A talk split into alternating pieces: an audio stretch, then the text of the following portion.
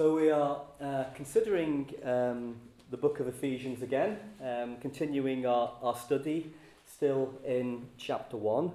And our, our subject today is seeing and believing God's power. Now, it might seem uh, fairly obvious, but if we want to see God's power, we need to open our eyes. And I mean that in a, in a, in a metaphorical uh, sense, of course, uh, because what, what we mean by that is that we need to focus our minds and look for the evidence of God's power in His Word and all around us. Now, one of the tools that God has given us to, to, to help us with that is our imaginations. The ability to imagine things, to, to form an image in our minds of things which otherwise would be difficult to see. And that's what we need to do if we want to appreciate the scale of some of the things in God's Word. And that's certainly true when we need to try and understand the scale of God's power because no one's ever seen anything like it before. It's, it's awesome. It's immeasurable. It's terrifying. It's, it's without limits. And it's wonderful. Now, we have to be careful when we use our imaginations that we don't get carried away. Um, I sometimes get carried away when I try to imagine what heaven's going to be like. I like to think that my imaginations have got some grounding in Scripture, but maybe they occasionally get a little bit fanciful. But when it comes to imagining God's power, honestly, you know, we can't get carried away enough. No matter how big you imagine it is, whatever image you form in your mind, it will be less. It will be less than what it really is. And I think that's why um, the scriptures are so, so filled with revel- the revelation of God's power. He wants us to try to imagine it because, um, because the more we can appreciate it, the more encouraged, the more encouraged we'll be. And we're only going to look at a few scriptures today, but the whole of God's word is filled, crammed with the revelation of things relating to his awesome power. Now, before we read the passage, I just, just want to just add one, one more thing. And that's just to say that we really do need this um, appreciation of God's power. We need to see it. It's not a sort of a, an optional thing, um, a nice extra to what we understand from the scriptures. I'm going to suggest to you today that, that we need to see it because we need the encouragement that we get from that because otherwise we will not be effective as Christians in the world today. I was listening to Radio 4's um, Thought for the Week, uh, Thought for the Day rather, on, on, on Thursday, and it was just one of those little things that kind of encouraged me that I was maybe on the right lines with what I wanted to say today because it just it just fitted um, a, a, a, kind of perfectly.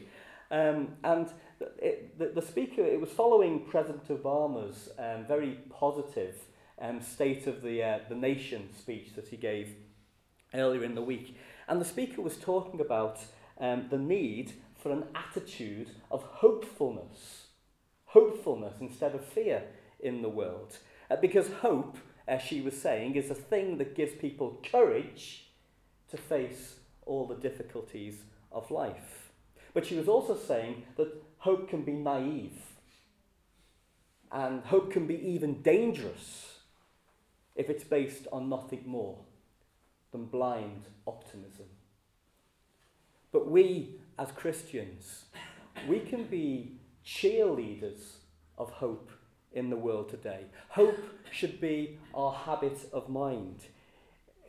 If our habit is to see the positive in a difficult situation, if our habit is to see the silver lining to a cloud, if our habit is to be content even in the face of disappointment, then that habit and that attitude can have a positive impact on the people around us, not to mention a positive impact on, on the way uh, we feel inside as well. And if we want to if we want to reach people with the gospel, there has to be something in us that they can see that is attractive, something that they want. If there's no evidence of Christ making a positive impact in our lives, why would anyone imagine that Christ can make a positive impact in their life? If there's no evidence of God's light shining in our lives, the light of hope, then why, why would they have any interest in getting to know more about the gospel? And the thing is, the point why we can be cheerleaders of hope is that as Christians, we've got more reason, haven't we, to be, to be hopeful than anyone else. It says in verse 18, and we are going to read it in a moment, that we've been called to a hope. The hope uh, associated with the riches of his glorious inheritance. And this is a, a real hope. It's based on real things. It's not based on blind optimism. It's not wishful thinking. It's based on real things, three real things, I suggest. Firstly, the death and resurrection of the Lord Jesus. Secondly, the absolute faithfulness of the one who will never ever break his promises to us. And thirdly, his power. His power. His absolute power because nothing can stop him fulfilling his promises to us. Nothing can stop him fulfilling every intention of his will. So we're going to read the passage now in Ephesians 1. It's from verse 15 to the end of the chapter. Keep in mind as we read, and as I share a few thoughts after that on the passage, that the reason why Paul wrote these words was to encourage them to be hopeful. And I hope it will have the same effect on, us. And, and, and the key to the encouragement throughout the whole of the letter to the Ephesians um, and probably the whole of the Bible, um, is our ability to see and believe in God's power. So I'm going to read, I'm reading from the NIV as usual, and uh, from verse 15. For this reason, ever since I heard about your faith in the Lord Jesus and your love for all God's people, I have not stopped giving thanks for you, remembering you in my prayers. I keep asking that the God of our Lord Jesus Christ, the glorious Father, may give you the spirit of wisdom and revelation so that you may know him better. I pray that the eyes of your heart may be enlightened in order that you may know the hope to which he has called you, the riches of his glorious inheritance in his holy people, and his incomparably great power for us who believe. That power is the same as the mighty strength he exerted when he raised Christ from the dead and seated him at his right hand in the heavenly realms, far above all rule and authority, power and dominion, and every name that is invoked, not only in the present age, but also in the one to come. And God placed all things under his feet and appointed him to be head over everything for the church, which is his body the fullness of Him who fills everything in every way. Fantastic, amazing passage, isn't it? And the power theme can be seen throughout the whole of that passage, um, I suggest, but I think it's more obvious in the second half from verse, verse 19 onwards. And there, Paul is trying to explain something that he's clearly struggling with himself when he just says this incomparably great power. But he refers to three things, I think, where he says that God's mighty strength is displayed. Firstly, when he raised Christ from the dead. Secondly, the position of the Lord Jesus today. And thirdly, the things that Jesus does for us day in, day out. I'd like to just explore those um, three things in turn. So, raising Christ from the dead. Raising someone from the dead's difficult, isn't it? Actually, it's, it's quite impossible, isn't it? It's impossible for us because we don't have that power. Even with all our technology and medical expertise, we do not have the ability to stop people dying or bring them back from the dead. Yes, we can defer death in some cases longer than we could a hundred years ago. Yes, we can resuscitate people sometimes from when their hearts have stopped beating and they're, they're, they're, they've stopped breathing, uh, breathing as, long as, it's, as long as that happens quite soon. That's different, isn't it? It's not the same as bringing someone back from the dead. We can't do that because we don't have that power. So when Jesus raised Lazarus from the dead, he was displaying a mighty power. But it's like the same, I think, when he calmed the storm. Remember that terrible storm? The disciples thought it was going to, going to um, sink the boat. And Jesus stood up and he displayed again mighty power by calming the storm just by a word. Two words. Be still. And the storm stopped. An amazing display of mighty power, but like just talking to the storm, and like when he raised Lazarus from the dead, it didn't seem to take an awful lot of effort. Didn't seem to break much sweat at all over those two things, did he? Now we might say, well, that's because he's got so much power. Even when he lived uh, so to speak, as an ordinary man. There's nothing ordinary really about the Lord Jesus, but you know what I mean. When he took on flesh and came into this world with human weakness, he still seemed to have inherent power that he could do those amazing things apparently so, so easily. But the only reason I'm making this point about efforts is because you would have thought, I would have thought at least, that raising Jesus to life again would be easier. Would be easier, bearing in mind that in John chapter 1 it says that in him was life. He's the Son of God. He is the, he's the essence of life. He's the, the fullness of life.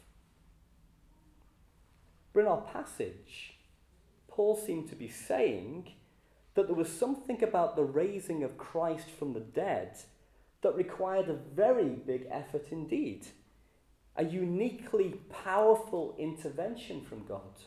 It says that rising, raising Christ from the dead required the exertion of his mighty strength.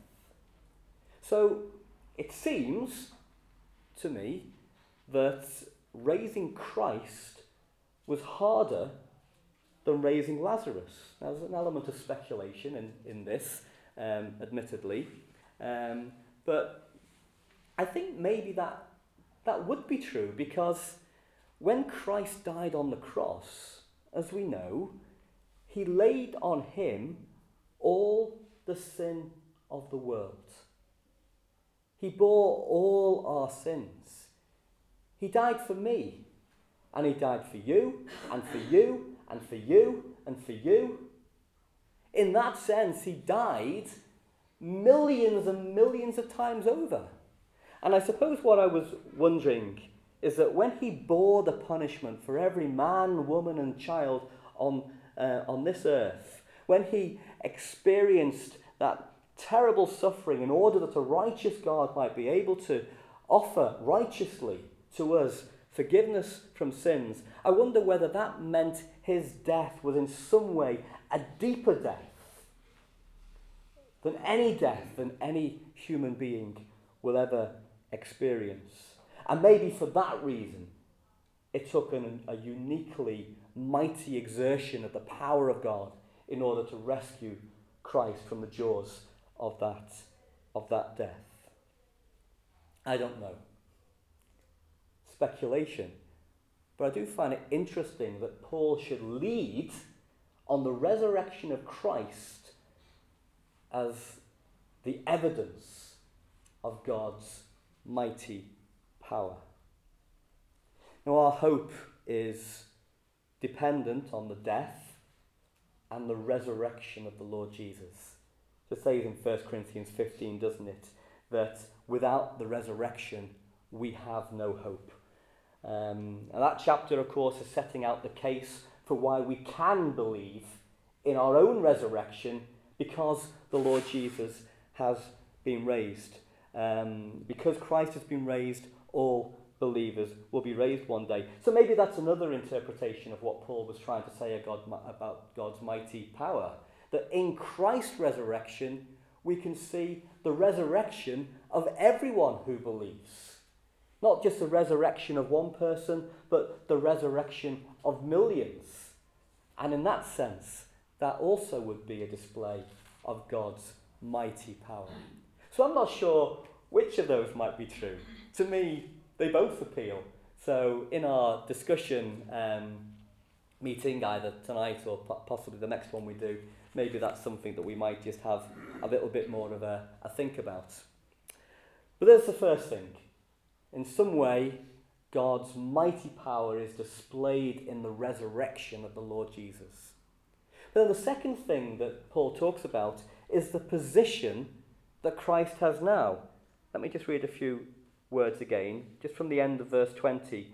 It talks about how God seated him at his right hand in the heavenly realms far above all rule and authority, power and dominion, and every name that is invoked, not only in the present age, but also in the one to come. And God placed all things under his feet and appointed him to be head over everything. Everything. In Mr. Obama's speech, I just heard a, um, a clip of it um, on the news. Um, he said, The United States of America is the most powerful nation on earth, period. Nothing comes close. That's what he said. I'm glad he put it in context. Because in that context, amongst the nations of the world, he's probably right. But then above the United States of America, verse 21 says, far above, far above, we have the Lord Jesus far above everything. Even if every nation on earth joined forces, all the people and all the armies and all the military strength and all the nuclear weapons, all you put all of that together, it would still be far less than the power of the Lord. Now, the people in Ephesus, um, I understand, um, may well have been struggling with some of the earthly powers uh, and also spiritual powers in, that they understood that were around them. Um, the power of Rome, the might of Rome was very, very much on show, wasn't it? Um, but also, um, Ephesus, like many cities, statues everywhere of the, the so called gods. And in those superstitious times, I suspect that there were some, at least in the church in Ephesus, who, as well as believing in the one true God and believing in the Lord Jesus, would also have believed in some of these, these other gods. And gods like Diana, they were feared. They were considered to be powerful gods. So, what an encouragement for the saints in Ephesus to remind them that their God, their God who was rooting for them, was more powerful than Rome and more powerful than Diana, and more powerful than anything else that they could imagine. So that's the third thing, the, the second thing. The resurrection of the Lord Jesus, his position today. And then the third thing is power is displayed in what he does on an ongoing basis. In Ephesians 5 and Colossians 1, um, we're told that he is the head of the church. So he's the, um, the master, the, the ruler, the ultimate authority over the church. That's why we can't pick and choose which of his commands that we, we obey. That's why we can't just sort of decide which ones apply to us in our culture today or which ones we find more convenient and disregard the ones which are a little bit less palatable Uh, we can't do that because we're under his authority. He is the one, he's the boss, he's the one over the church. But here in verse 22, it says that he's head over everything for the church. For the church. So, although he's got the right to demand our service and to expect us to obey all of his commands. The encouragement here is that he uses his position and he uses his mighty power for us to protect us, to provide for us, to, to nourish the church. By the way, verse 23 seems to suggest that we somehow complete him. To get my head around this one a little bit, and I have to say, I did read a couple of commentators because the plain reading of it seems to suggest that we complete him. Um, but um, I think the phrase, us being the fullness of him, should be understood in this, by the second part of the sentence. Because there it says that he is the one who fills everything in every way. We're only the fullness of him in the sense that he is giving his his fullness to us. I think that's the, the right understanding of that, of that. But you know, when you think about him being the filler of everything, this is another area where we need to use our imaginations a little bit, just to, just to try and get our heads around it. Remember that it says in, in John chapter 1, it says that through him all things were made. Without him, nothing was made that has been made. And from the moment we start to try to get our heads around the vastness of the universe, for the moment that we try and appreciate his, his creative power, his power in creation, we realize that these, this is just something that is totally beyond our ability to, um, to, um, to, to, to understand, to see, isn't it? But then But then there's more, because then we get to Hebrews 1 and 3, and it says that he sustains all things by the power of his word. He is the filler and the sustainer of everything. So without him, the universe would be empty. And without him, the universe would die. And then our lives, if we choose to exclude him, they will be empty. We might fill them with all kinds of stuff, but we'll have nothing in our lives that is of any value. So he is the, the filler of our lives, and he's the one who sustain our lives, sustains our lives. If we exclude him, we might think our lives are lively, but actually they will be lifeless without him. He is the filler and the sustainer of everything. Now, our subject today um, is seeing and believing God's power. I think those two things go very close together. We can clearly see God's power in creation, and that makes the believing in God easier, doesn't it? I know there are many who take a different line of view, but the scriptures say that you've only got to look at creation. It says when you look at creation, mankind is without excuse. You can't look at creation with an open mind and come to any other conclusion than intelligent design, that there is a divine being um, behind it. And likewise, when we look at the compelling evidence for the resurrection, again, it's, it helps, it makes it easier for us to believe in the power of God.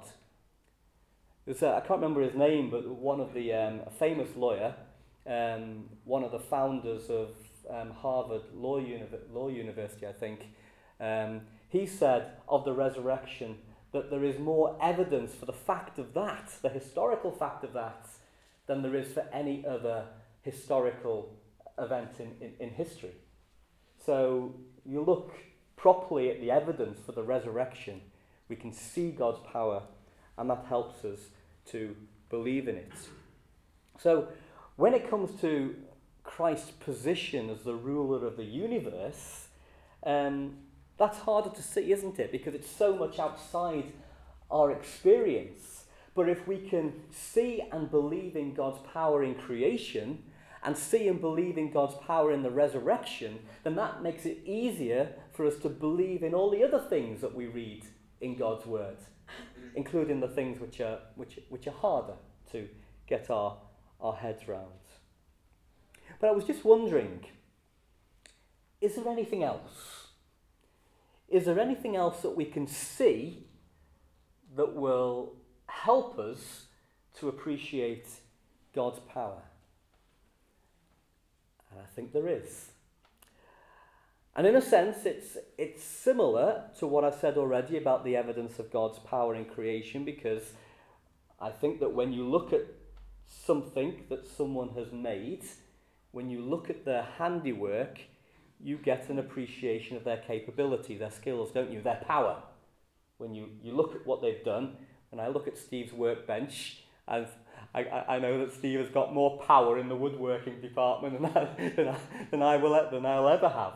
You know, so you look at what someone has done, their handiwork, you get an appreciation of their power. So where else can we see God's handiwork? Resurrection, creation, where else?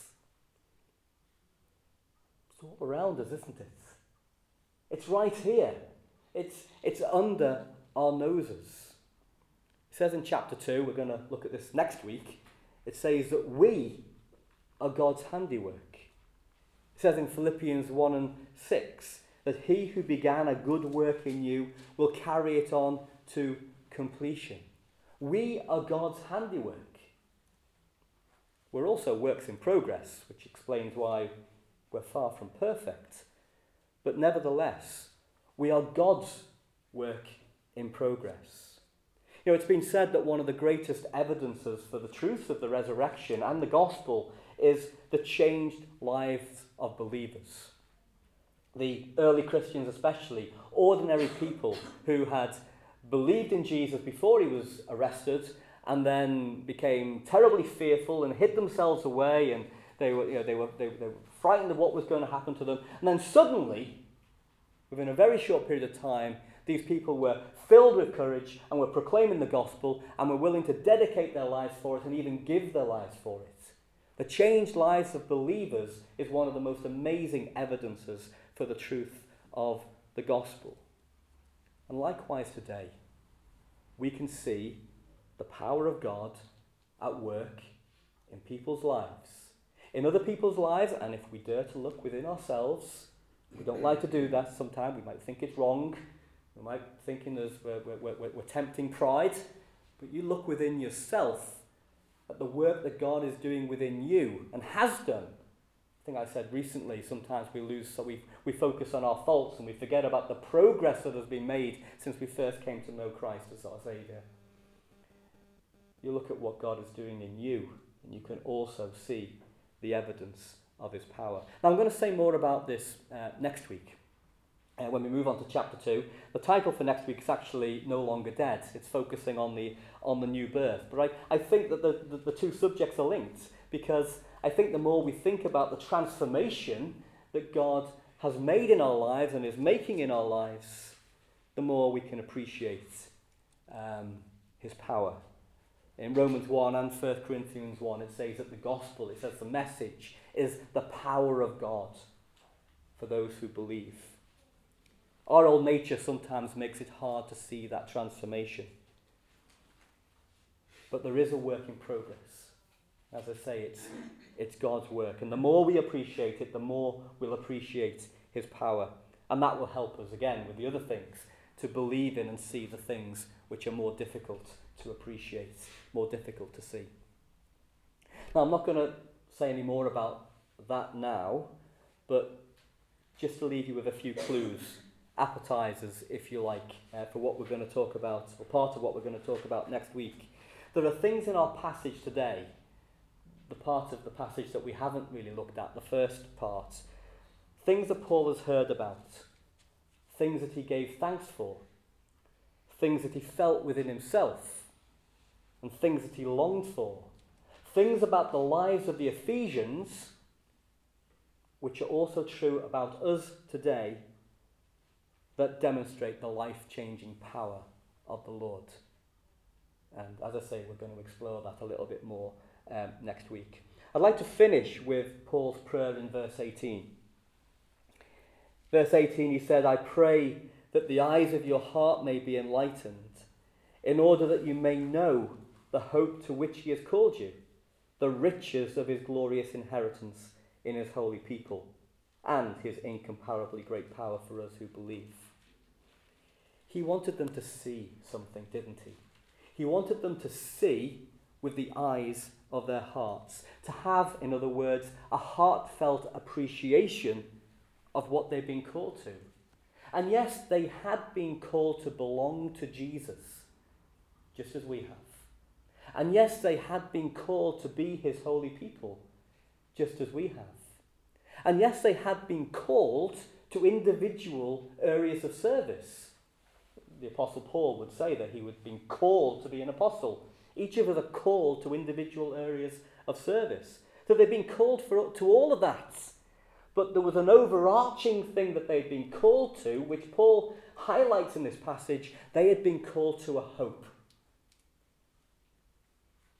They had been called to a hope associated with God's riches and awesome power. And that's why we can be cheerleaders of hope in the world today.